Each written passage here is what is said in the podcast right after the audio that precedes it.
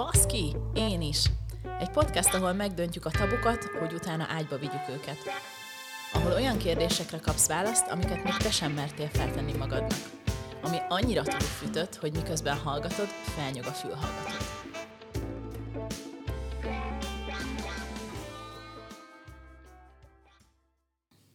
Sziasztok, Vice vagyok, és itt vagyunk a Baszkén is podcast új részével, és nagyon-nagyon izgalmas napunk lesz, mert hogy egy másik podcaster a vendégem. Lassányi Gábor van velem itt a stúdióban a Sex Kultúra podcast-től. Szia Gábor! Szia, szia Vice, sziasztok! Megteszed, hogy egy picit bemutatkozol a hallgatóknak? Igen, hát nekünk az az izgalmas, hogy mi pont egy napon indítottuk ugye a podcastunkat idén februárban. Én eredetileg régészetet és egyiptológiát végeztem, és azt szoktam mondani, hogy így felnőtt életemnek az első húsz évében inkább a halottakkal foglalkoztam, és amikor így 40 fölött pedig egy kicsit váltottam, részben váltottam, és inkább az élők világába felé fordultam. Ez azt jelenti, hogy egyrészt elvégeztem egy meseterapeuta képzést, és hát nagyon-nagyon érdekel és nagyon foglalkoztat, hogy még szerezzek fokozatot szexológiából is. Úgyhogy így találkoztunk Szilágyi Szilárd barátommal, akivel együtt csináljuk veletek egy időbe kezdve a Szexkultúra podcastot. Tehát amikor elkezdtük a, a podcastet, ugye mi úgy is találtunk egymásra, hogy azt hiszem valamilyen nyitott szexualitással kapcsolatos uh, Facebook csoportban uh, írtunk egymásra, és így uh, keveredtünk össze, hogy aztán megbeszélhettük a tapasztalatainkat ugye adásról adásra. Um, és amikor először leültünk kávézni, akkor már rögtön feltűnt nekem, hogy te vagy az egyetlen az első néhány adás után, aki nem azzal fogad, hogy vicca, baszki, az kurva jó, teljesen jó, hanem, hanem elmondtad, hogy nagyon tetszik, ezek tetszenek, ezek nem annyira, ezeken lehet fejleszteni, megadtál egy hozzá egy ilyen nagyon komoly háttértörténetet, hogy szerinted miért így, vagy miért úgy, és az volt az a pillanat, amikor úgy gondoltam, hogy érdemes beszélgetnünk majd a podcastben egy, legalább egy epizód ö, erejéig, mert tök jó nézőpontod van azokra a dolgokra, amikkel én is szívesen foglalkozok, és más sok esetben, mint az enyém.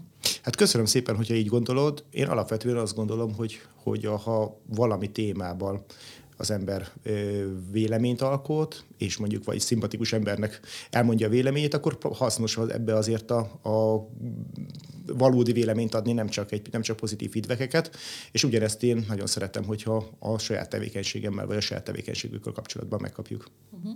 És pont így választottuk a témát is mára, mert uh, úgy láttam, hogy a, a véleménykülönbségeink azok időnként a generációs különbségünkből adódnak, ugye van egy kb. 10 év között. Igen, én 45 vagyok idén, igen. Mhm, én pedig most töltöttem a 33-at, és ez az egyik, a másik pedig, hogy vannak olyan élettapasztalataid, ahol én meg nem jártam.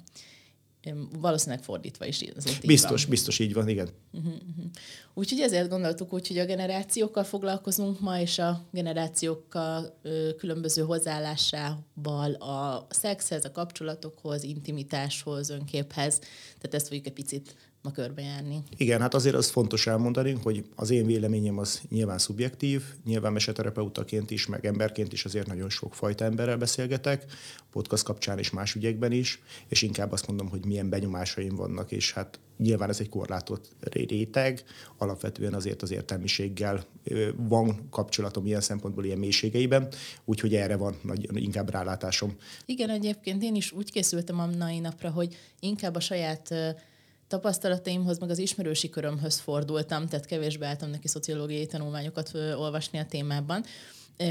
Egyetlen dolgot beszéltünk meg még az adás előtt, hogy fixáljuk, hogy akkor ki, melyik generációt hogy hívjuk, és kiről van szó, akikről beszélgetünk. Tehát úgy fogunk utalni rájuk, mint boomerek, akik 46 és 64 között születtek, az X generációra, amiben te is tartozol, ugye a 65 és 79 között születtek, az Y generáció a 80 és 94 között születtek, ide tartozom én, és az D generáció, akik a 95 és a 2009-es év között születtek. Úgyhogy így fogunk majd utálni rájuk. Neked mi az első, ami így, így eszedbe jut, amikor arról, arról van szó, hogy különböző hozzáállás van a kapcsolatokhoz a különböző generációk között? Hát nyilván itt, amire én jobban rálátok, az szüleimnek, a nagyszüleimnek a generációja. Nyilván az én szüleimnek a korosztálya az inkább a boomerek közé tartozik, és hát a másik rész az, amihez még közelebbi kapcsolatom van, az nyilván a saját generációm, meg a ti generációtok, tehát az, Y generáció. Az Y generáció, azt én igazából maximum úgy találkozom, hogy tanítva, különböző órákat tartva, egyéb ö, hasonló tevékenységekben nagyon kevés személyes kapcsolatom van, de nyilván, ahogy a gyerekeim nőnek föl, egyre többet fogok erre is rálátni. Nekem most tizen, lassan 13 éves gyerekeim vannak, úgyhogy, úgyhogy ő már, ők már a, éppen ennek a zének és a úgynevezett alfának, majd a generációnak lesznek majd a, ők az ebbe tartoznak bele. Uh-huh. Akkor szerintem kezdjük is azzal, hogy gondolkodjunk egy kicsit a boomerekről, mert ők vannak a legtávolabb tőlem, uh-huh. és mhm. azt hiszem, hogy nekem kevés rálátásom van. Mi az, amit te láttál akár a szüleidnél? Hát nyilván a szüleimnél, meg az idős, egy picit idősebb baráti körben, amit én látok, az nyilván az a háború utáni első generációnak, vagy más, másfeledi generációnak a, a hozzáállása a kapcsolatokhoz. Nyilván a, nekünk a nagyszüleinknek a generációjában a vállása a kapcsolatokkal kapcsolatos attitűd azért nagyon más volt, főleg vidéken, azért ez ritkább volt sokkal a vállás, ez a sok minden belefér, de azért a család az család, azt egybe kell tartani, még akkor is, hogyha ezek a kapcsolatok elég sok szempontból e, problémásak voltak. Ugyanúgy egyébként, mint bármelyik generációban megvannak. És nyilván ez bomlott egy picit jobban föl e, elsősorban mondjuk már a szüleim generációjában, de én, ahogy visszaemlékezem, például az én osztálytársaimnak, így általános iskolában nagyon kevés olyan szülő volt, aki, vagy olyan család volt, amiről tudtam volna, hogy elváltak. Az lehet, hogy később bekövetkezett, de mondjuk a 80-as években, 90-es évek elején még ezért ebből keveset lehetett itt Budapesten látni, vagy kevesebbre volt beszédtéma. Hát igen, ennek, ennek szerintem nyilván mondjuk van egy kulturális oka is, a másik pedig az, hogy, hogy alapvetően nem, nem volt alkalmas egy egyén arra gazdaságilag, hogy egyedül fenntartson utána egy családot, gyerekeket, vagy akár magát vagy nem olyan volt a helyzet, legalábbis én ezt láttam. Most nyilván vannak kivételek erre is, tehát az én nagymamám egyedül nevelte az édesanyámat, pedig megtehette volna, hogy, hogy együtt marad a nagyapámmal de nem ez volt a jellemző, és tudom, hogy ennek, ennek aztán olyan ára volt, amit nem biztos, hogy mindenki hajlandó megfizetni. Abszolút, az én nekem is a anyai nagymamám, ő elvált már elég fiatalon, két házasság után, és akkor utána én az élete végéig gyakorlatilag, miután a édesanyám már elköltözött otthonról, ő egyedül élt, de hát ez egy választása volt így 40-es éveiben, hogy onnantól kezdve ő, ő inkább egyedül él meg egyedül tartja el a, a édesanyámat. Tehát nyilván voltak ilyen, ilyen példák is, de azért ez, ez a ritkább dolog volt.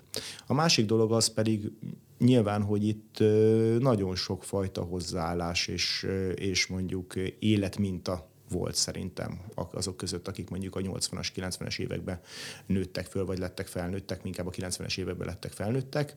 Egyrészt ott volt még ez a háború előtt született nagyszülőinknek a mintája, hozzáállása, kulturálisan kapcsolatokhoz, házassághoz, egyebekhez. Jött egy picit szabadabb generáció, vagy összetettebb generáció, ez a szüleinek a generációja, és hát nekünk meg pedig a rendszerváltás után hogy ki kellett alakítanunk a saját képünket, vagy stratégiánkat erre. De hogy alapvetően én azt gondolom, hogy mondjuk a 90-es években felnőtt középosztály értelmiség azért inkább azért volt egy többé-kevésbé fix programja a fejében, hogy hát tulajdonképpen mi lenne a jó, és hogyan kéne, hogyan kéne élnie. Én kíváncsi lennék arra, hogy a szexualitás tekintetében volt-e minta, amit te láttál a szüleidnél például, mert ugye az én édesanyámat a generációd, már éppen, és, és ő már viszonylag szabadon beszélt arról, hogy mi az, amire figyelni kell, hogy zajlik ez az egész, főleg nőként, hogy érdemes navigálni a szexualitásommal, de nem tudom, hogy kaptál-e hasonló iránymutatást mondjuk te a szüleitől? Én szerintem a saját szüleimtől inkább egy ilyen bizonyos fajta távolságtartást tartottam ettől a témától. Nem volt egyáltalán így közvetlenül tabu, de mégis úgy annyira nem volt beszédtéma. Én azt hiszem, hogy inkább ilyen felvilágosító könyvekkel ö, találkoztam, és hát mondjuk ez volt az első rész mondjuk a 90-es években, amikor tudom, hogy korábban is létezett, de mondjuk én mondjuk már így középiskolás koromban találkoztam mondjuk pornóval, VHS kaszettákon, egyebeken, amiben így bejött, és hát nyilván akkor már a rendszerváltás után jöttek be mindenféle újságok, képek, és mondjuk még a nagyon korai internet, ahol, ami, ami, ami, ami bejött egy kicsit a szabadosság, vagy az a szabadabb beszéd, vagy az a képi ábrázolása a szexualitásnak, ami aztán nyilván így brutálisan meg kirobbant így a 90-es éveknek a végére. Uh-huh. És ezzel szemben szerinted a, a most a generáció szót rengeteget fogom uh-huh. mondani a, a mai adásban, uh-huh. úgyhogy javaslom a hallgatóknak, hogy csináljanak belőle egy ívós játékot. Mit gondolsz, hogy a, hogy a te generációd um, hogyan áll hozzá, vagy hogyan oktatja, hogyan kommunikál erről a, az enyém felé, vagy akár, a, akár ugye a gyereket generációi felé? És szerintem ez nagyon változó. Én azt, azt láttam, hogy mit mondjuk én Budapesten nőttem föl, itt jártam gimnáziumba, itt, ment, itt jártam egyetemre, hogy relatíve szabad volt. Tehát én azt, azt gondolom, hogy volt egy ilyen nagyon nagyfokú nyitottság, nagyon nagyfokú kísérletezés. Nyilván voltak olyan emberek, akik vallási vagy egyéb neveltetési alapon egy picit konzervatívabban álltak a dologhoz, de én azt gondolom, hogy a 90-es éveknek a Budapestje ilyen szempontból azért egy nagyon szabad és nagyon nyitott helyszín volt akár kísérletezés szempontjából. Ami talán egy picit más volt, hogy nyilván itt ez, a, ez, ez alapvetően szerintem a, a heterókat érintette, tehát hogy egy heteró kapcsolatokban lazábban, a szexualitással kapcsolatosan, akár az egy éjszakás viszonyokkal kapcsolatosan szerintem egy eléggé szabad, szabad időszak volt az én nekem a tizenéves, kora 20 éves időszakom. Igen, ebből a szempontból egy picit buborékból beszélünk valóban, ahogy az elején mondtad mert én meg Székesfehérváron nőttem föl, és szintén egy, egy értelmiségi közegben, úgyhogy valószínűleg egy, egy irányú lesz picit a nézőpontunk, de hát nem baj. Uh-huh. Te szerinted ez, e, szerinted ez mondjuk változott? Tehát te mikor jártál középiskolába? Mm. Én 2000-től 2007-ig jártam középiskolába. Én azt gondolom, hogy ahhoz képest nem látok akkora változást, viszont Viszont az én környezetemben inkább az van, hogy ugyanazok a szüleink az égenerációsoknak, mint az Y-osoknak. Uh-huh. Igen, mert volt egy elnyújtott Igen. születések, és hát igen. Igen, tehát azok, akik mondjuk az én, az én generációm még, még annyira picik a gyerekeik, hogy még nem tartanak ennél a részénél a... A felvilágosítással, igen, kérdezted a felvilágosítást. Én azt gondolom, de nyilván azért én, az én helyzetem speciális abból a szempontból, hogy nagyon sokat foglalkozom szexualitással, és adott esetben akár nyilván rendszer szinten gondolkodok mondjuk a felvilágosítással, hogy ebből azért próbálok életkornak megfelelően információt adni, meg azt, hogy így lehetőséget teremteni arról, hogy a gyerekeim kérdezzenek vagy beszéljenek. Meglátom, hogy ebből mi lesz. Nyilván most egy kiskamaszkorban vannak, úgyhogy ez egy, ez, egy, ez, egy, ez egy érdekes korszak ilyen szempontból. Nálam azt a nagyon nagy fokú elérdeklődést nem látok, de vannak ismerőseim, ahol hasonló korú gyerekek abszolút így folyamatos kíváncsiságban vannak ezekkel a témákkal kapcsolatosan. És mit látsz, hogy honnan informálódnak? Ugye mondtad, hogy a, te még esetleg VHS közötták könyvek, némi beszélgetés itt-ott. Én azt hiszem, hogy az én generációmnak ö, ö, inkább a könyvek meg már nyitottabb beszélgetések voltak ö, központban, meg hát nyilván az internet ugye nekünk valamilyen szinten már ott volt. Mi van most? Hát, hogy most mi van? Én azt gondolom, hogy az internet az kb. mindent arról. Tehát, hogy nyilván ö, ideális esetben mondjuk különböző életkornak megfelelő felvilágosító oldalak, de nyilván ez a kisebb. Szerintem én, ahogy hallom, és az, azért mindig az a baj, hogy amit hallunk, azok általában a problémás ügyek. Uh-huh. Tehát az, az nyilván az, hogy a pornónak a mindenféle korosztályban való nagyon nagy robbanása, meg könnyű hozzáférhetősége. Nem tudom eldönteni, hogy ez mennyire általános. Nyilván azok a példák, amire az ember felkapja a fejét, azok inkább extrém dolgok, hogy mondjuk 10-12 éves gyerekek mondjuk pornót néznek a telefonjaikon. De nem tudjuk, hogy ez mennyire általános. Igen, ez egy jó kérdés, meg uh, én ugye sokat hallok arról, meg volt is uh, szó a podcastben korábban, hogy az Y generációnak a kapcsolatai mondjuk hogyan hat a pornófogyasztás, vagy tényleg ezek az egyre inkább instant élvezetet nyújtó mindenféle internetes élmények? Persze, persze. Hát itt, itt az a kérdés, hogy az a fajta felgyorsulás, amit a telekommunikáció mondjuk behozott a 90-es éveknek mondjuk a végétől, az mennyire befolyásolta a fiatalokat. Tehát nyilván azt nem akarom én se idealizálni, nyilván mi sem a barlangban nőttünk föl így a 90-es években, de azért egyfajta tervezettség, napokkal, hetekkel előre megbeszélve programokat, azért az még jellemző volt szerintem, ami, mi, mi, mi, mi, amikor mi mondjuk felnőttünk, vagy fiatal felnőttek voltunk, És ö, talán ez egy picit változik, hogy talán egy kicsit gyors, gyorsult ez az egész, és instantabb lett, meg hogy az állandó kapcsolattartás az, az szerintem felgyorsult. Tehát nyilván ez itt a chat programokkal, meg egyebekkel, ez szerintem sokkal gyorsabb lett, és egy állandó jelenlétet követel meg, és azt gondolom, hogy egyébként ez nem csak generációfüggő, hanem, hanem minden generációban egyre inkább ebbe belepörgetik magukat az emberek. Hát igen, és ebben én ugyanúgy látok lehetőséget, mint veszélyt, mert Abszolút. igen, egyrésztről segíti a kapcsolódásokat, meg a kapcsolat fenntartását. Nekem vannak olyan külföldi barátaim, akikkel évek óta nem okoz problémát egymás életében valamilyen szempontból jelen lenni pont ezért.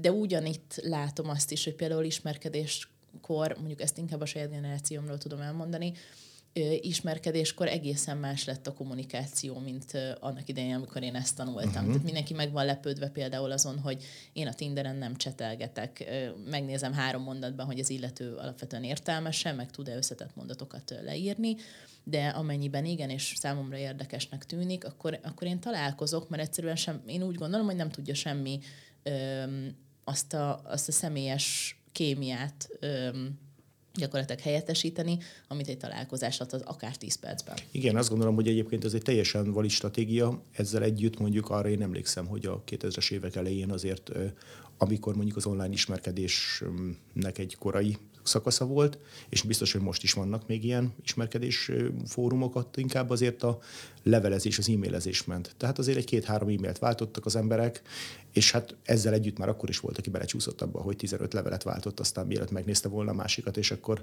mm. lehet, hogy nagyon jó fejembernek tűnt, meg olyan, akivel tök jól el lehet beszélgetni, meg szép a stílusa, de nyilván jöhetett akkor a csalódása személyes találkozón, hogy oké, okay, de ezzel az emberrel meg, mégis mit, mit tudnék kezdeni személyesen. Úgyhogy ilyenek voltak, szerintem nyilván ez kiszorult nagy részben. Uh-huh. Ugyanakkor én azt is, azt is látom, hogy lehet, hogy emiatt az instant kapcsolódás igénye miatt mondjuk kicsit kevésbé adnak az emberek időt maguknak, hogy jobban megismerjék a másikat. Tehát nem feltétlenül mindenkivel úgy történik az ismerkedés, hogy jön egy hatalmas csinadratta, és bum, és, és minden klappol, hanem lehet, hogy néhányszor találkozni kell, összehangolódni, megtalálni a közös pontokat, és akkor lesz belőle van, ami nagyon szuper. Biztos, hogy, hogy van egy ilyen gyors elvárás is, hogy minden stimmeljen, de én azt gondolom, hogy az általános emberi dolog, hogy hogy, hogy az emberek szeretnék így a csodát, és az, hogy így minden, minden klapoljon. E, hozzáállás kérdése. Én azt gondolom, hogy vannak dolgok, amiket nagyon segíteni nem lehet. Tehát ha meg leülsz egy emberrel, személyesen kávézni vagy inni egy sört, nyilván van egy olyan kémiai információk, és van olyan vizuális információ, ami ránéz az másik emberre, és azt mondja, hogy hú, ezzel az emberrel nekem mint nő, vagy férfi, vagy mint, mint kapcsolat, vagy mint bármifajta romantikus kapcsolat, vagy akár szexuális kapcsolat, semmi dolgom nincsen. És ez szerintem kár ezt megerőszakolni. Tehát azt szoktam mondani, hogy ha ezt érzed, hogyha nagyon taszít, vagy hogyha nagyon zavar valami benne, akkor azt ne próbáld rá erőltetni, hogy egyébként csodás levelező, és egyébként milyen, milyen szépen beszél, bár a beszéd az már egy megint érdekes történet, egyszerűen akkor azt kell mondani, hogy köszönöm szépen, ezzel nincsen dolgom. De ha viszont az a fajta ilyen elképesztő valami fajta ilyen robbanásra válik az ember, hogy meglátja, és ne tudja levenni a szemét róla, és, és nem tudom, mindenféle rózsaszínköt azonnal elborítsa az agyát. Azt gondolom, hogy ez egy olyan elvárás, amit inkább különböző filmek és egyéb dolgok visznek, raknak ránk, és nem feltétlenül ezt kell, vagy praktikus keresni. De ha valakinek erre a csodálatos hormonkoktélra van szüksége, hát akkor tegye, csak nem biztos, hogy ebből lesz egy tartós és, mm, hogy mondjam, tényleg kiegyensúlyozott kapcsolat.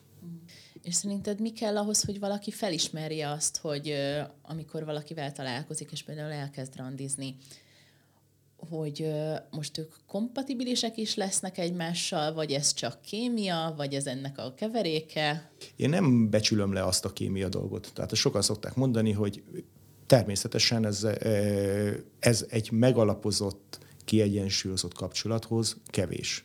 De önmagában szerintem az egy nagyon nagy csoda, hogyha a két ember egymásra kattan és érzi azt a kémiát.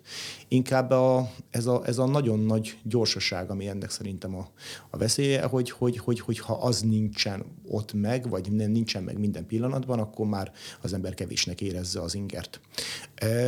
De hogyha ez embernek ilyen nagyon szerencsés találkozása van, az szerintem tök jó dolog.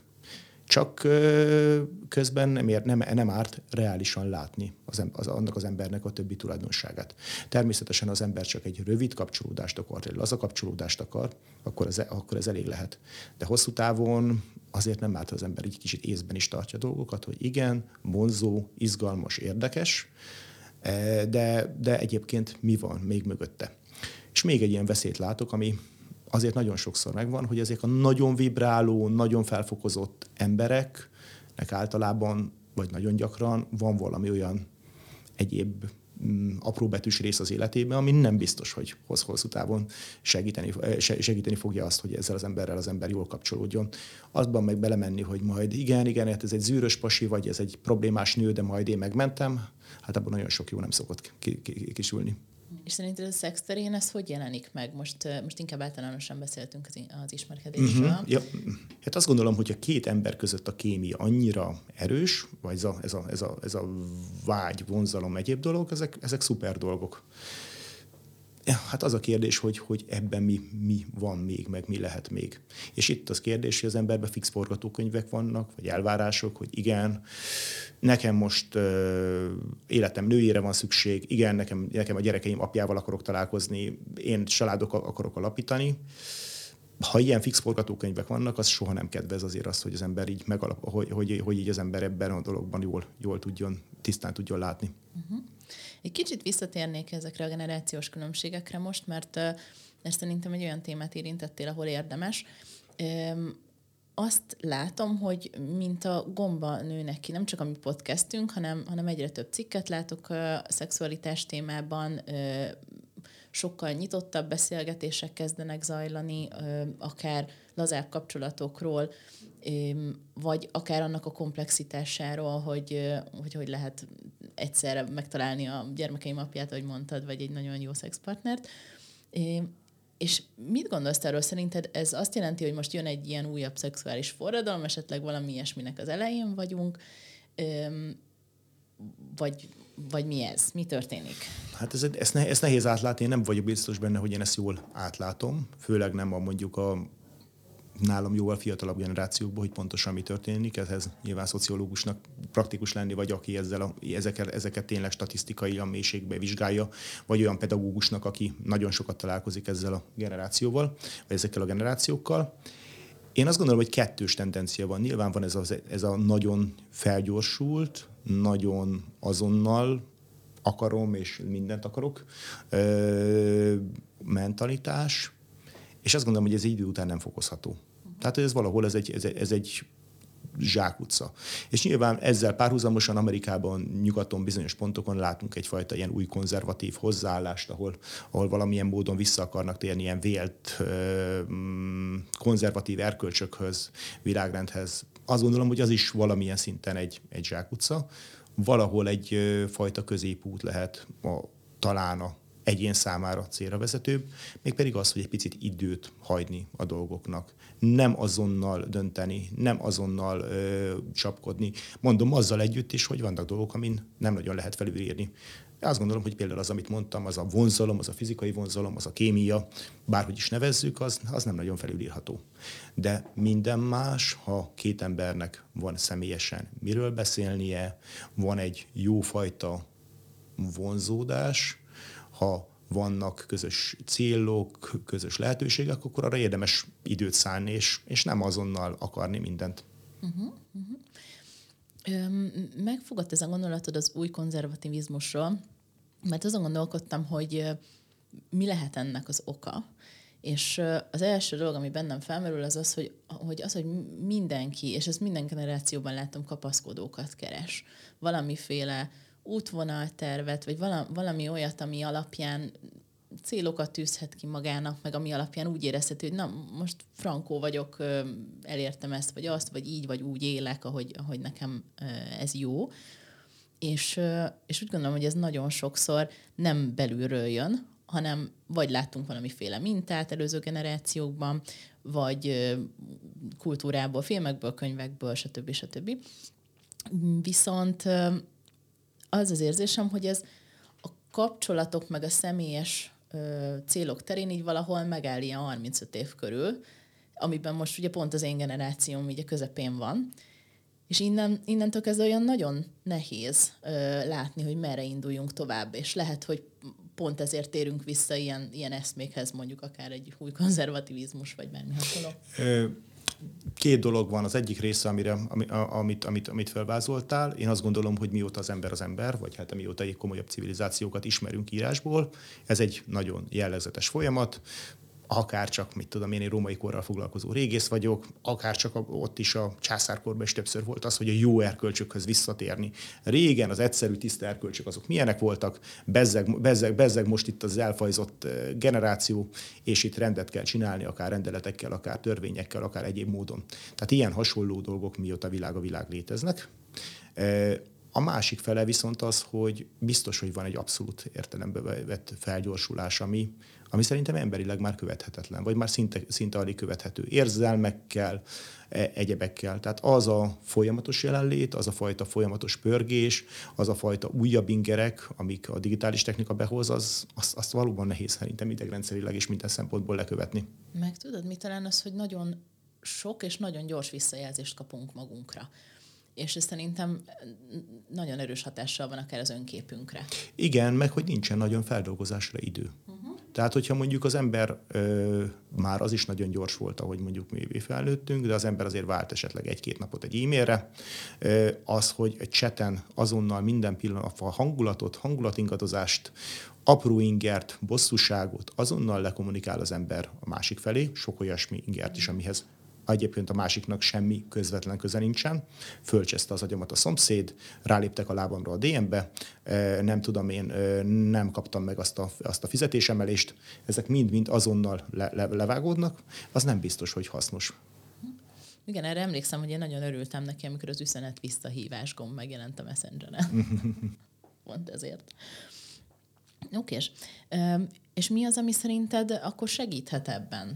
Ö, és meg akkor föltetted a kérdést, hogy mi az a, mi az a minta. Tehát, hogy ugye azt vázoltad, itt föl is írtunk egy, behoztam egy idézetet, ugye a Harcosok klubjából, azt hiszem ez az 1999-es film, ami egy kicsit szerintem a X generációnak így a amerikai X generációnak egyfajta csalódottságát e, mutatta be, ahol ugye arról szólt, apám nem járt főiskolára, ezért nekem feltétlenül kellett egy diploma. Kezemben a fisoklevérrel Interurbán felhívtam, és megkérdeztem tőle, most mi legyen Apámnak nem volt ötlete. Akkor munkát szereztem, és betöltöttem a 25-öt, ment az újabb interurbán hívás, hogy meg tudjam most mi, most mi legyen. Apámnak nem volt ötlete, ezért azt tanácsolta, házasodjak meg. Jövőre töltöm be a 30-at, és nem hinném, hogy a kérdésemre egy feleség lenne a válasz. Tehát, hogy valahol eh, ebben is az van, hogy volt egyfajta terv, elképzelés, igen, az embernek idáig kéne eljutni, kéne családot alapítania, előtte nyilván kéne egy munkát szereznie, valami olyan megélhetést teremteni, amivel ő ugye el tud tartani egy, egy vagy több gyereket, és, és, és idáig szólt a terv. És ugyanennek a tervnek szerintem az is a része, hogy a párod, akit megtaláltál, azzal utána olyan intim kapcsolatod lesz, olyan szexuális életed, ami aztán tökéletes, mind a kettőtöket teljesen jól kielégít az életetek végéig. Hát igen, bár ezzel kapcsolatosan szerintem már, már, már nagyon sokan szkeptikusak voltak mondjuk az én generációmban is, de igen, valóban volt egy ilyen... ilyen, ilyen, ilyen az ilyen... enyémben nem, én azt hiszem, hogy az enyém elhitte, hogy ez tényleg így tényleg? van, és hát lehet, hogy sokaknak egyébként bejön kevés ilyen embert ismerek, de igen, de hogy igazából mi történik akkor, amikor 30-asan mondjuk jön egy krízis. Akár egy életkrízis, nem ugyan a munka, nem keresek annyit, nem jutartok ott a karrierbe, de ami inkább itt a podcasthoz tartozik igazából, hogy a párkapcsolat becsődöl. Hogy az, amit úgy, úgy öröknek gondoltam, vagy azt gondoltam, hogy ezt majd meg fogjuk oldani, legalább fölneveljük a gyerekeket felnőtt korig, az nem fog összejönni. Az, az tartatatlan, az élhetetlen, és akkor erre különböző válaszok vannak. Amikor mondjuk én azt gondolom, hogy tíz évvel ezelőtt egyáltalán nem volt benne a közbeszédbe. A köztudatban igen, de a közbeszédbe nem volt igazán minta, hogy mit csináljanak az emberek, amikor bejön egy ilyen életkrízis, 30-asan, 40-esen, amikor válnak. Mielőtt tovább megyünk a, a, ezekre a helyzetekre, szerinted milyen hatása van egy ilyen típusú krízisnek mondjuk az önképünkre, vagy a szexuális életünkre? Hű, ez egy nagyon összetett kérdés. Én azt gondolom, hogy többfajta válasz van. Egy ilyen krízisre többféleképpen reagálhat az ember. Nyilván vannak mixek is. az egyik része a dolognak az az, hogy az emberek bezárnak, összetörnek, sérülnek, csalódnak, és, és valamilyen módon ember vagy kapcsolatgyűlölők lesznek, és akkor itt jönnek a remekül felépített identitások. Minden férfi olyan, minden nő kurva, és, és ezek a reakciókat akár az ember évekre, évtizedekre viheti magával. Látok erre is elég példát. Tehát egyfajta kiégés, csalódottság, düh, kompenzáció, a másik része az lehet az egyfajta ilyen nagyon nagy ö, kirobbanó felszabadulás, akik azt mondják, hogy akkor jó, akkor ez volt a terv, én így akartam élni, de én most akkor innentől kezdve a, ebből kiveszem a legtöbbet. A legnagyobb ingert, a felszabadulók nőként, fel, felszabadulók pasiként, irgalmatlan sokat csajozok, pasizok, és nem érdekel most már a, a társadalmi konvenció, tehát egyfajta ilyen lázadás is lehet. Én ebből láttam többet egyébként. Ebből láttál többet, uh-huh. igen, és ebből egy nagyon nagyfajta kísérletezés, nagyon nagyfajta robbanás lehet, és hát az a kérdés, hogy ebből is mit származik. Egy idő után egy kiégés, vagy egyfajta integráció és, és, és, és valami fajta egyensúlyi helyzet és akkor lehet, a, lehet valami fajta középút. Én azt gondolom, hogy ezt nagyon kevesen választják, és ehhez egy nagyon, már önmagában egy nagyon érett alkattál, hogy valaki szépen becsatornázva, nyugodtan, relatíve nyugodtan, amennyire egy krízist, amennyiben egy ilyen válságot föl lehet dolgozni, reflexióval, önreflexióval, azzal, hogy, hogy azt mondja, hogy igen, egyébként én hol csesztem el, hol hibáztam, mi volt az, ami nem működött, hát erre azért nagyon kevés példát lehet látni. Én is egyébként azt mondom, hogy a környezetemben inkább azt a második utat láttam, hogy kirobbanni, és ide nekem is az, ide nekem az oroszlánt, és akkor vondom, vagy utána jön egy kiégettség belőle, vagy pedig egy valami fajta egyensúlyabb állapot, ahol, ahol az ember újra megtalálja, fölépíti magát. Van még egy olyan dolog, amivel viszont sajnos szintén sokat látni, hogy az embereket éri egy ilyen veszteség, egy ilyen krízis, ő SOS-ben akar egy új, stabil kapcsolatot, és egyszerűen szinte megismétli az előzőjét. Ezt nagyon sok férfinál látni, hogy gyakorlatilag volt egy házassága, valahol abban sokszor nem nőtt föl teljesen, maradt egyfajta ilyen félig meddig ilyen kisfiúi felelősséget nem teljesen vállaló állapotba, valamiért, ha a nő rúgja föl ezt a dolgot, akkor, akkor, akkor, akkor, akkor ő ebből kiszakad, de azonnal keresi magának egy másik olyan kapcsolatot, ami nagyon hasonló hozzá, ahol továbbra is megmaradhat ezen a szinten, ahol azért, hogy biztons, többé kevésbé biztonságban érezze, talán a szükségleteit kielégítve érezze, akkor, akkor ne fejlődjön tovább, hanem, hanem maradjon ugyanezen a szinten. Mondom, ezt főleg férfiaknál láttam, és gyakorlatilag megismétli egy kicsit az előző kapcsolatát. Mm-hmm. Hát gondolom főleg azért, mert hogy a, az, az ismerős az mindig kevésbé félelmetes Igen. attól még, hogy szar volt. Igen, meg hogy változni, meg, meg hogy a változás azért alapvetően egy, egy fejlődés azért az, azért az nagyon melós tud lenni. Igen, az kellemetlen. Meg hát kellemetlen ugye azzal, azzal szembesülni, hogy te is hülye voltál. Igen. Abszolút. Um, Oké, okay. és hogyha ha végül is tényleg az ember eljut oda, hogy újra szeretné építeni magát, um, és valami újat kitalálni, de esetleg már ott áll um, 35 és 50 között valahol, akkor mi az, ami segíthet ebben, vagy hogy érdemes szerinted hozzáállni? Hát talán az egyik legfontosabb az, hogy az ember ö, tényleg szembe tudjon nézni a saját döntéseivel, a saját hibáival, hülyeségeivel, és valamilyen mondom reális önképet kapjon arról, hogy én ki vagyok, mit csináltam, mire vagyok képes, mik a vágyaim, mik az értékeim, és, és, és, és tényleg el tudja magát helyezni ebben a, ebben a világban. Tehát ez, talán ez egyik, ez egyik legfontosabb. És, és talán emellett az, hogy, hogy elfogadja azt, hogy ő, ő így is elég jó abban a pillanatban. És a, a cél az nyilván további fejlődés lesz, de hogy, de hogy ez rendben van, hogy most itt Igen, tartunk. igen, igen, igen. Ez, ez, ez abszolút így van. Amit én nagyon sokszor látok mostanában, mondtad, hogy, hogy gombabót szaporodnak a különböző kapcsolatokkal, önfejlesztéssel, egyébbel foglalkozó oldalak, és én itt főleg női, oldalon, női oldalakon látom ezt a hozzáállást, hogy igen, fejleszd magad, ezt csináld, azt csináld, azt csináld. Ami tök jó dolog. Egyetlen egy baj van ezekkel, a, magával az alapmentalitással, és sokszor azt mondják, hogy akkor most így, hogy igen, ez egy hosszú feladat, hónapok, évek sora, egyéb dolgok, ami, ami megint egy tök jó dolog, csak közben is telik az élet. Tehát, hogy ezek nem egy felkészülés arra, hogy majd akkor májusban érettségizünk, és akkor utána majd felvételizünk, és akkor utána majd mehetek egyetemre, vagy főiskolára, vagy csinálhatok bármit. ez már maga 30x évesen az élet, 40x évesen az élet. És hogyha te éveket szánsz arra, hogy fejlesz magadat, hogy, hogy mennyit csináljad, az nem egyfajta aszketikus elvonulás jelent a világból, vagy egy olyan dolog, hogy én most akkor egy ilyen időn kívüli térbe kerülök, nem, ez már maga az életed. És hogyha akkor teljesen kivonulsz, ha akkor mondod, majd akkor leszek jól, majd akkor leszek képes, majd akkor fogok tudni boldogan élni, ha el majd ez és ez is megvalósul, akkor ott vagyunk egy folyamatos halogatásba. Tehát, hogy ebben nyitottnak érdemes maradni. Uh-huh. És én ott látom egyébként a veszélyét ennek, hogyha ha úgy próbálod megismerni és fejleszteni magadat, hogy közben kiveszed magadat a kapcsolati hálóból, aki egyébként körbevehetne, akkor nem kapsz visszajelzést, és ugyan megvéded magadat attól, hogy, hogy emlékeztessenek az úgymond régi önmagadra, mert, mert nem kerülsz olyan szituációkba, de amikor meg visszakerülsz, akkor esetleg még nagyobbat esem, lehet, hogy úgy mész vissza, hogy most hetekre, hónapokra elvonultam, dolgoztam magamon, a pszichológusommal, és a többi, és a többi, de aztán megint belekerülsz egy, egy ismerkedésbe, egy, akár egy teljesen új baráti közösségbe, és, és fel fogod fedezni magadon ugyanazokat a mintákat, mint korábban, mert hogy nem tudod gyökerestől kiírtani azt, amin egyébként abszolút, dolgozol. Abszolút, mondom, ezzel együtt ez nem azt jelenti, hogy egyes emberek számára nem jó az, ha mondjuk meg tudják engedni maguknak, hogy elmúltazzanak három hónapra világ körül, vagy Afrikába, vagy Ázsiába, és, és kicsit kiszakadjanak mindabból, ami itthon van. Nyilván ez most Covid előtt egy kicsit nehezebb megtenni, de e, vagy nem azt jelenti, hogy rosszat tesz az, hogy valakinek, hogyha elmúlul két hét hétre az erdőbe, vagy egy hónapra vidékre egy, egy házba, ezek mind csodás dolgok, csak hogy az élete, amennyiben főleg családja van, gyereke van, egyéb kapcsolati rendszeri vannak, egyéb felelősségei vannak, attól nem áll meg. És ebből kiszakadni teljesen az, az emberek nagy része számára nem reális.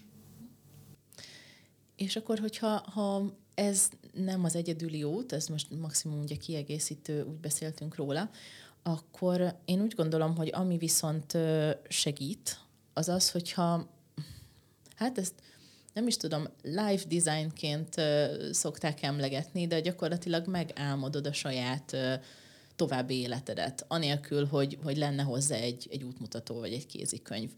Nyilván most itt a, a Baszkén is podcast miatt, most én ezt elsősorban a magánéletünkre, az intimitásra és a szexuális kapcsolatainkra gondolok, de, de én el tudom képzelni, hogy valaki tudatosan foglalkozzon azzal, hogy milyen ilyen jellegű élményeket szeretne az életében. Abszolút, abszolút. És a, a, a, az a része szerintem teljesen valós, hogy az ember szembe tudjon nézni, vagy reálisan rá tudjon nézni arra, hogy egyébként, most a baszkén is alapján, hogy a, a, milyen mondjuk a szexualitásom, mi az, amit megéltem, mi az, amit erről gondolok, mik a hitrendszereim ezzel kapcsolatosan, és hogy ezek mennyire, mennyire fixek, mennyire segítenek, mit lehet ezzel, ezzel kezdeni. És azt gondolom, hogy ha itt ezzel kapcsolatosan az ember így ö, jól, világosan végigmegy, akár egy ilyen krízis, az, az nagyon jó lehetőséget teremt arra, hogy egy picit szabadabban, elkötelezettségek nélkül rá tudjon nézni a dologra. Nyilván nem független az intimitás az emberi kapcsolataitól, de azért nagyon sok mindent megtehet az ember magába is, vagy úgy, hogy mondjuk többé-kevésbé egyedül van. És úgy gondolom egyébként, hogy pont pont a kapcsolatok azok, amik segíteni fognak abban, hogy ezeket az önreflexiókat megtegyük, mert nyilván most a múltunkhoz fordulhatunk önmagunkban, vagy egy, egy coach, egy pszichológus segítségével, de az, hogy most hogy állok hozzá másokhoz, és a jövőben mire lesz szükségem, azt én legalábbis ilyen tapasztalati tanulás alapján tudom meghatározni. Főleg, amikor például elkezdtem újra randizni két év párkapcsolat, ugye, hát után közben, akkor, akkor nekem ez egy nagy felismerés volt, hogy, hogy milyen hatással vannak rám az új emberek, hogyha ilyenfajta nyitott szemmel nézek rájuk, de milyen hatással vannak az egyébként már megismert ismerőseim, akik amúgy ö, ilyen vagy olyan dobozokban voltak eddig az életemben, de most lett egy újfajta hozzáállásom. És az, hogy hogy állok a kapcsolataimhoz, meg az, hogy elkezdtem más szempontból kíváncsi lenni a többiekre, egy ilyen, egy ilyen intimitás, szexualitás típusú kíváncsisággal, az, az nagyon sokat fejlesztett rajtam is. Igen, igen, ez, ez szerintem, szerintem ez egy nagyon jó hozzáállás. De az a helyzet, hogy nem fogom tudni ezzel kapcsolatosan, és nem is akarom a tutit megmondani, mert hogy nagyon mások az emberek habitusai. És igenis teljesen rendben van az, hogyha valaki számára nagyon mély érzésekkel, nagyon lassan, nyugodtan alakul ki egy olyan kapcsolódás, amiben a szexualitásnak helye van, és teljesen rendben van az is, hogyha valakinek nagyon könnyedén megy az ismerkedés, azt mondja, hogy én nekem most egy olyan fázisa van az életemnek, amikor egészségemre vigyázva, de mondjuk ez az egyik fő szempont, meg mondjuk a, akikkel kapcsolódom azokra is többé-kevésbé vigyázva, de kísérletezek, és ide nekem az oroszlánt is, és, és, és megpróbálok mindent megélni, amire kíváncsi vagyok azért nagy részt azért a 30-as, 40-es korosztálynak a kríziseiről beszéltünk, és arra, hogy szerintem viszonylag kevés minta volt még az én generációmnak arra, hogy egyébként mit lehet ezzel kezdeni, meg hogyan lehet ebből jó irányba kijönni, fejlődni. De nem tudom, tehát neked talán nagyobb rálátásod van itt akkor a 20-as korosztályra, hogy itt mennyire vannak meg itt a forgatókönyvek, vagy ez nagyon változott a, mondjuk a te, mondjuk, hogyha van öcsét hugod korosztályában? Uh-huh. Igen, nekem van egy 21 éves tesóm, egy öcsém. Én úgy gondolom, hogy beszél, beszélnék először mondjuk a, az én korosztályom fiatalabbik részéről. Szerintem mindenképpen válságot okozott az, és most magamról is beszélek, hogy, hogy nem volt kapaszkodónk abból a szempontból, hogy, hogy tényleg hosszú távon egy életre működtet egy olyan kapcsolat, ami tényleg minden igényünket kielégíti. És nekünk már úgy gondolom, hogy a többségnek, legalábbis az én ismeretségi körömnek elég egyértelmű volt, hogy, hogy egy ember nem adhat meg mindent. Uh-huh. Az egy másik kérdés, hogy erre hogyan reagáltunk, mert van, aki úgy reagált, és én is ezek közé tartozom, aki ezt úgy elfogadta, hogy azt mondta, hogy jó, de nem is keresek uh-huh. mindent egy emberben, hanem, hanem akkor megnézem, hogy azokat a dolgokat, amiket mondjuk ővele nem tudok megélni, azt kivel, hogyan, meg milyen környezetben tudom. Most ez ugyanúgy a, a hobbikra, önkénteskedésre, vagy bármi hasonlóra, mint a szexualitásra. És volt egy, egy másik kör, legalábbis az én ismerőseim között, akik azt mondták, hogy ezzel tisztában vannak, de hajlandóak megalkudni, mert ők, nekik mégis, és, és ezt a szó nem rossz értelmében mondom, nekik mégis van ez a néhány közös érték, ami fontosabb, mint az, hogy mindent megkapjanak. És hát ők azok, akik, akiknek általában nálamnál előbb lettek gyerekei mondjuk, vagy egy olyan stabil párkapcsolatban vannak, ahol tényleg én azt mondom, hogy ott, ott egy bajtársiasságot látok inkább, uh-huh. és mhm. ők, ez volt, amit kerestek. És akkor ez egy tudatosság volt ezekben? Én úgy gondolom, hogy Az igen. egy nagyon jó dolog, mert hogy ez a tudatosság szerintem mondjuk, amik még generációban talán még kevésbé volt meg. Uh-huh. Én úgy gondolom, hogy megvolt, hiszen nekik is ugye utána megvan a, megvan a lehetőségük, tehát akár akár félre kacsintani, akár alternatívákban gondolkodni, és mégis azért többet, többeket látok közöttük, akik, akik ezt a bajtársiasságot vették elő, előre. A, az öcsém korosztályán azt nehéz megmondanom, mert ebből a szempontból kevés rálátásom van, de, de az az érzésem, hogy rajtuk akkora nyomás van abból a szempontból, hogy, hogy önmegvalósítsanak, hogy inkább magukkal foglalkoznak első körben. Legalábbis tényleg ez a, ez a városi értelmiségi egyetemre járó fiatalokra ö, gondolok most.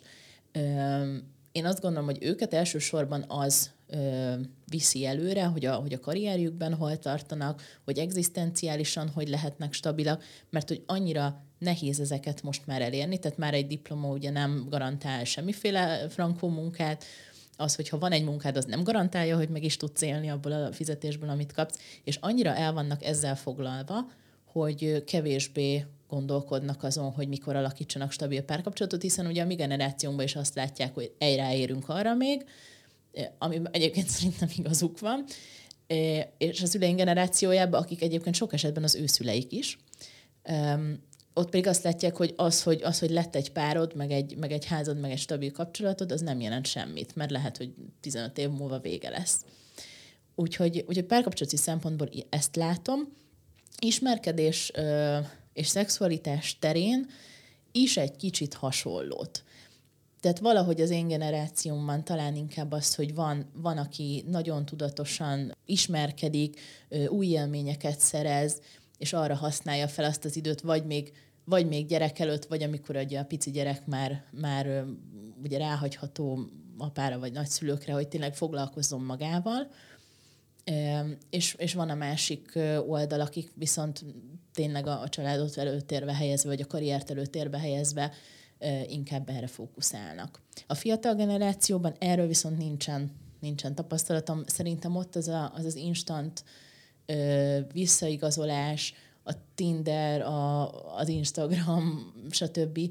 azért elég erős hatással van, akár az önképükre, akár az ismerkedésükre, és valahogy sokkal ö, rugalmasabbak, meg könnyedebbek lettek ö, a kapcsolataik is.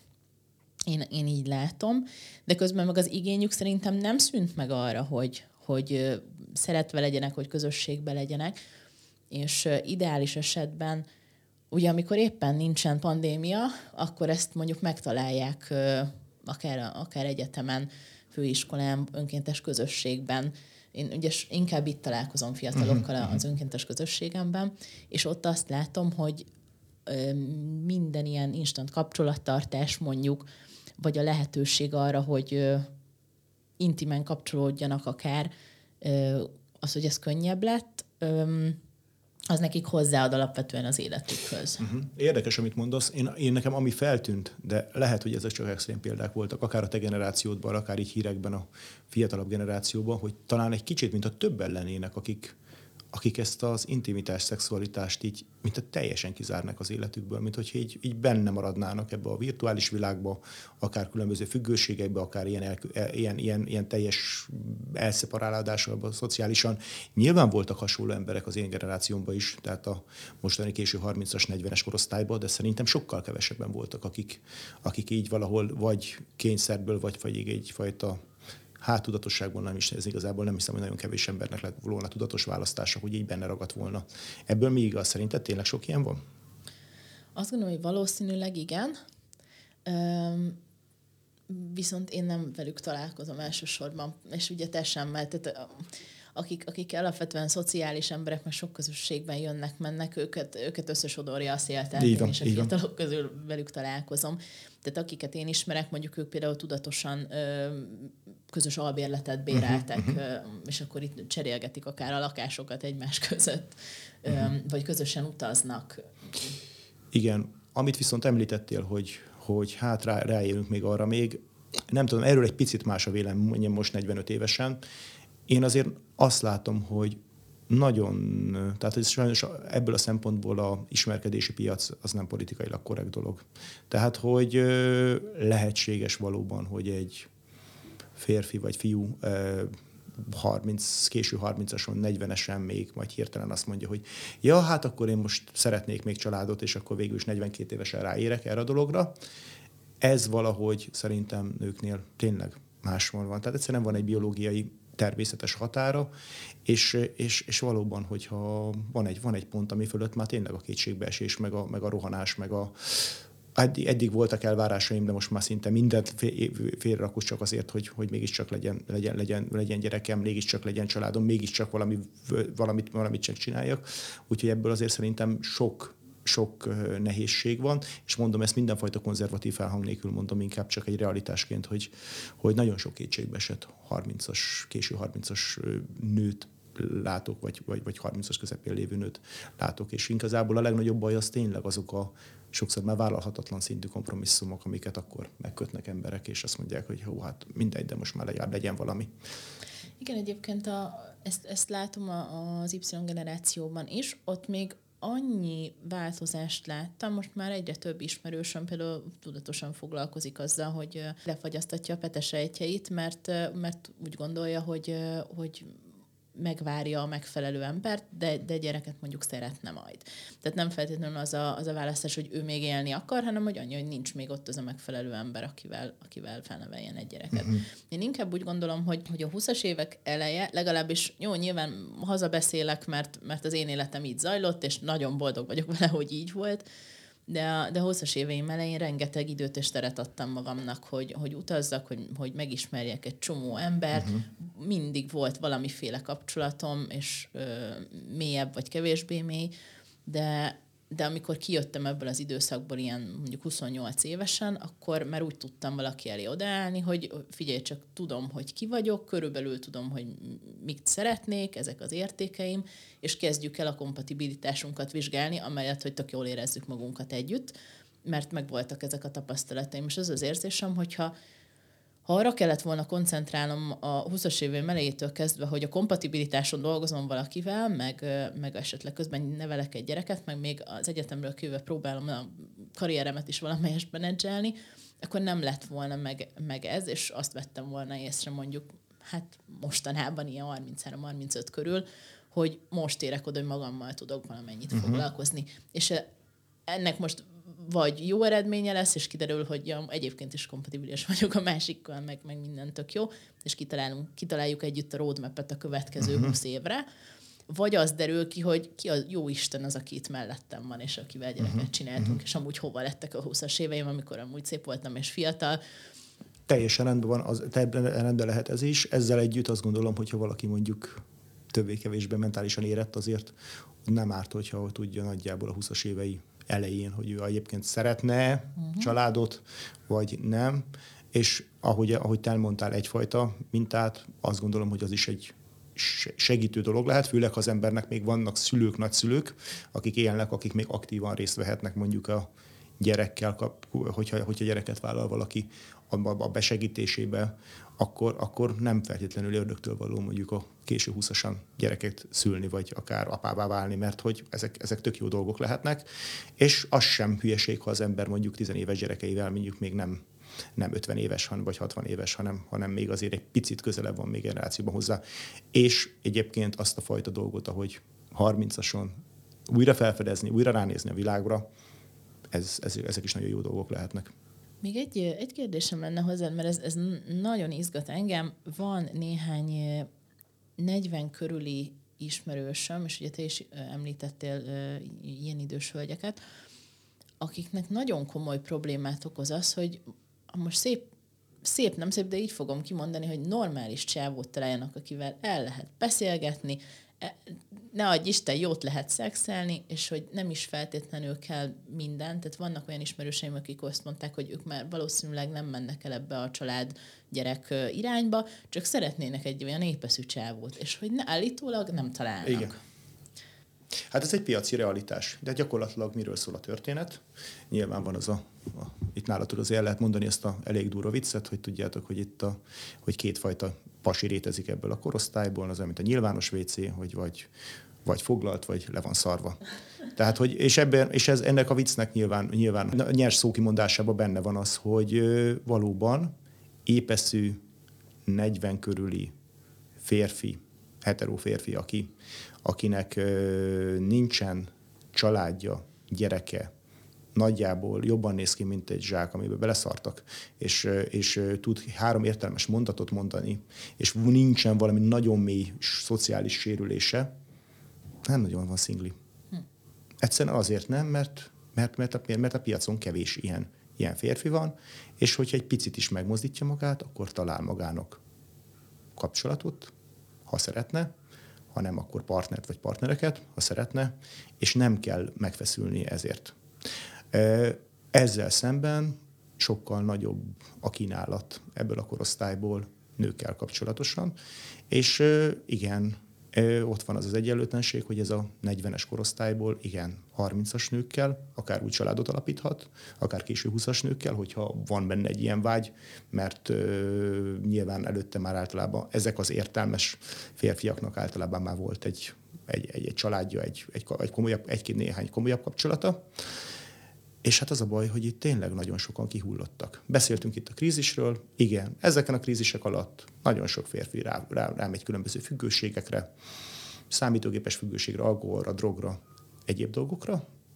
Ö, tehát kihullik szociálisan, vagy, vagy fizikailag ebből a dologból. Nagyon sok férfinál komoly potenciálzavarok vannak, stressz, még meg az egyéb, egyéb faktorokból és akik, akik meg brig maradnak, azoknak tényleg nagyon bőséges a választéka, hogyha mondjuk nem egy norvég uraj furótornyon dolgozik mondjuk az évnek a 90%-ában. Mm. Tehát, hogy, hogy igen, ebben van egy ilyen, ilyen rész, úgyhogy, úgyhogy statisztika nyilván nem kedvező, én erre azt szoktam mondani az ügyfeleimnek, vagy akikkel beszélgetek, hogy igen, ez, ez az egyik, ez, ez, ez, ez a szembenézés a valósággal, a másik része, hogy egyénileg vannak sikertörténetek. Tehát az egyén számára, ha ő rendben van magával, ha figyel magára, hogyha nyitott szemmel jár, ha egyenesen kommunikál, akkor azért lehetséges boldog kapcsolat vagy kapcsolatok, akár elkötelezett mélyebb kapcsolatok is, csak, csak azért ez nehéz, nehéz, nehéz ügy. Igen, ez, ez nem egy egyenlő, egyenlő piac ilyen szempontból, és valóban nehéz, nehéz, nehéz ez a dolog. Uh-huh. És szerinted meg tudunk fogalmazni így az adás vége felé valamilyen, valamilyen általános érvényű javaslatot, vagy gondolatot. Ettől féltem, ettől féltem hogy valamit nagy, nagy tutit kéne nekünk itt mondani. Persze, itt vég, végére. minden adásban mondunk itt valamit tutit. tutit igen, igen, igen, igen, igen. Nem, mert, én, mert én szerintem egyébként, egyébként feljött ez a néhány, néhány dolog, amiről én úgy gondolom, hogy, hogy ez minden generációnak kell ahhoz, hogy így rendben legyen, és hogy azon a, az ilyen roadmap-en vagy kitalált... Igen, igen. Én, én, azt gond, én, én, én, én azt gondolom, hogy, hogy, hogy, hogy az egyéni neked és a neked fontos embereknek megfelelő utat érdemes megtalálni.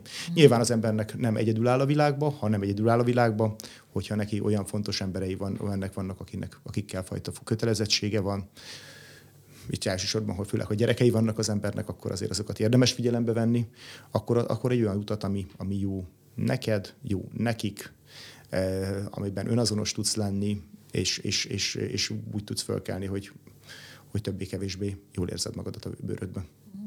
És hozzátéve ehhez én úgy gondolom, hogy ehhez ehhez több dolog kell, tehát ennyire beszéltünk az önismeretről. Én úgy gondolom, hogy kell egy, egy kíváncsiság a többiek felé, meg úgy az élet vagy a világ felé, a kapcsolatokat említetted, és én úgy gondolom, hogy kell egy jó adag önbizalom és bátorság hozzá, hogy, hogy az ember úgy álljon hozzá, hogy nem, nem kész van mondjuk 35-40 körül, és akkor ennyi volt az élet, mint amit korábban beszéltünk. Nem, nem, nem, abszolút, abszolút, abszolút nem.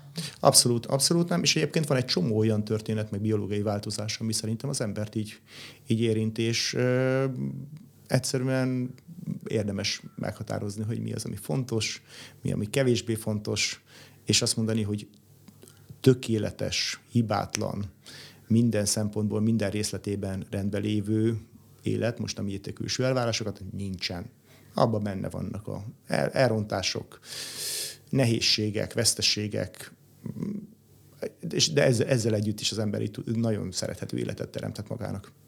Jó, szerintem ez, ez egy szuper zárás. Nagyon szépen köszönöm, Gábor, hogy eljöttél. Köszönöm szépen a lehetőséget, meg a beszélgetést. Oké, okay, hogyha tetszett az adás, akkor gyertek és beszélgessetek velünk tovább, mégpedig nem a szokásos módon, hanem csinálunk egy online summitot 2022. január 29 és 30-án. A címe Flirty to Dirty Summit, kapcsolatokról és intimitásról szenvedélyesen kíváncsiaknak addig is, amíg nem találkozunk ott. Iratkozzatok fel a kedvenc lejátszatokon is, és érdemes a hírlevelünkre is feliratkozni, mert elküldöm nektek a sónótokat és különböző érdekes cikkeket. Hogyha tetszett az adás, akkor légy szíves, küldjetek öt csillagot a lejátszón, és nagyon hasznos nekünk, hogyha a Facebook oldalunkra is adtok véleményt. Bejöhettek a Facebook csoportba beszélgetni, és Instagramon is követhettek minket. Köszönjük szépen a figyelmet, és legközelebb is találkozunk. Én Vica voltam. Én pedig Gábor. Sziasztok!